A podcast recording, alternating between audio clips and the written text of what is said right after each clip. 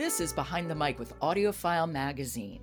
Alan Minskoff is a contributor to AudioFile, and he's with me this week. And my goodness, we have gotten a range thus far of of things to listen to. So, hello, Alan. Well, hi. Eh, we're, we're kind of having a, a holiday sampler, everything from fiction to to cheese to fable.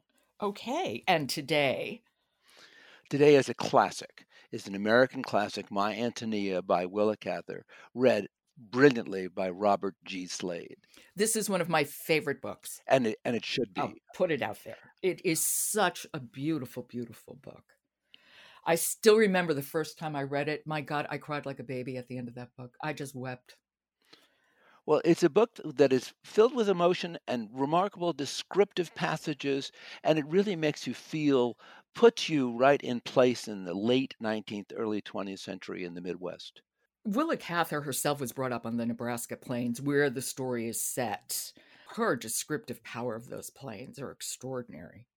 and we're going to see that when we listen to our, our section that I, we picked a section that really speaks to that love and appreciation for that country i should say though that i, I had listened to this book once before years and years ago and this new version robert g. Slade is a remarkable mimic. He does the bohemian the norwegian the swedish accents extremely well and yet subtly.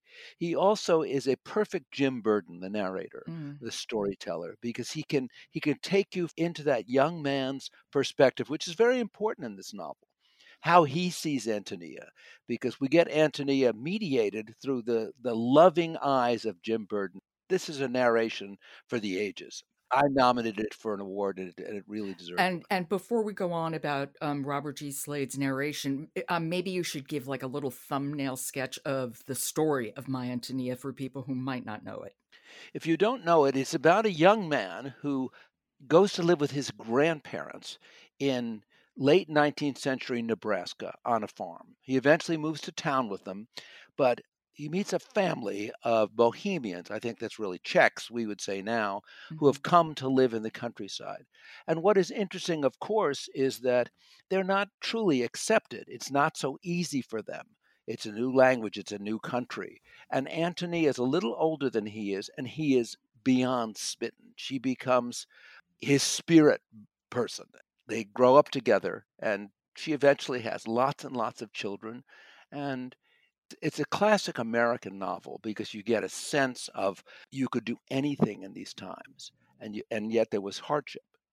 Oh, there was so much hardship, the cold, the difficulty. And she was really good about the divisions between the immigrants and the Americans. And I'm using inverted commas here. She, she remains a remarkable painter of people and and and a, uh creator of classic characters. Antonia herself is a classic. Let's hear a little. Yes, as I think I said earlier, this is really a description of the countryside. The countryside's a character in this in this novel, without a doubt, and you'll hear it. Okay, this is My Antonia by Willa Cather, and it's read by Robert G. Slade. This hedge was nearly a quarter of a mile long, but I had to look very hard to see it at all. The little trees were insignificant against the grass. It seemed as if the grass were about to run over them and over the plum patch behind the sod chicken house. As I looked about me, I felt that the grass was the country, as the water is the sea. The red of the grass made all the great prairie the color of wine stains, or of certain seaweeds when they are first washed up. And there was so much motion in it. The whole country seemed somehow to be running.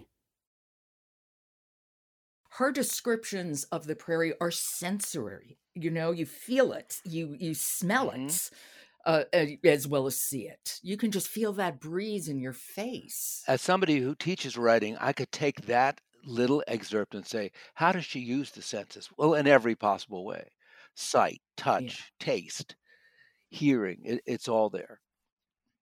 And you're right about his voice. There's a warmth to it, an engagement that's very deep. I think he really got the book in a visceral way. He really understood it. Uh, because the immigrant struggle is the American story. it can't be an easy thing to pitch yourself into that, but I think he he took it on. Especially when you're narrating a book that's over a century old. It was written, I think, in what 1918. Mm-hmm. Yeah.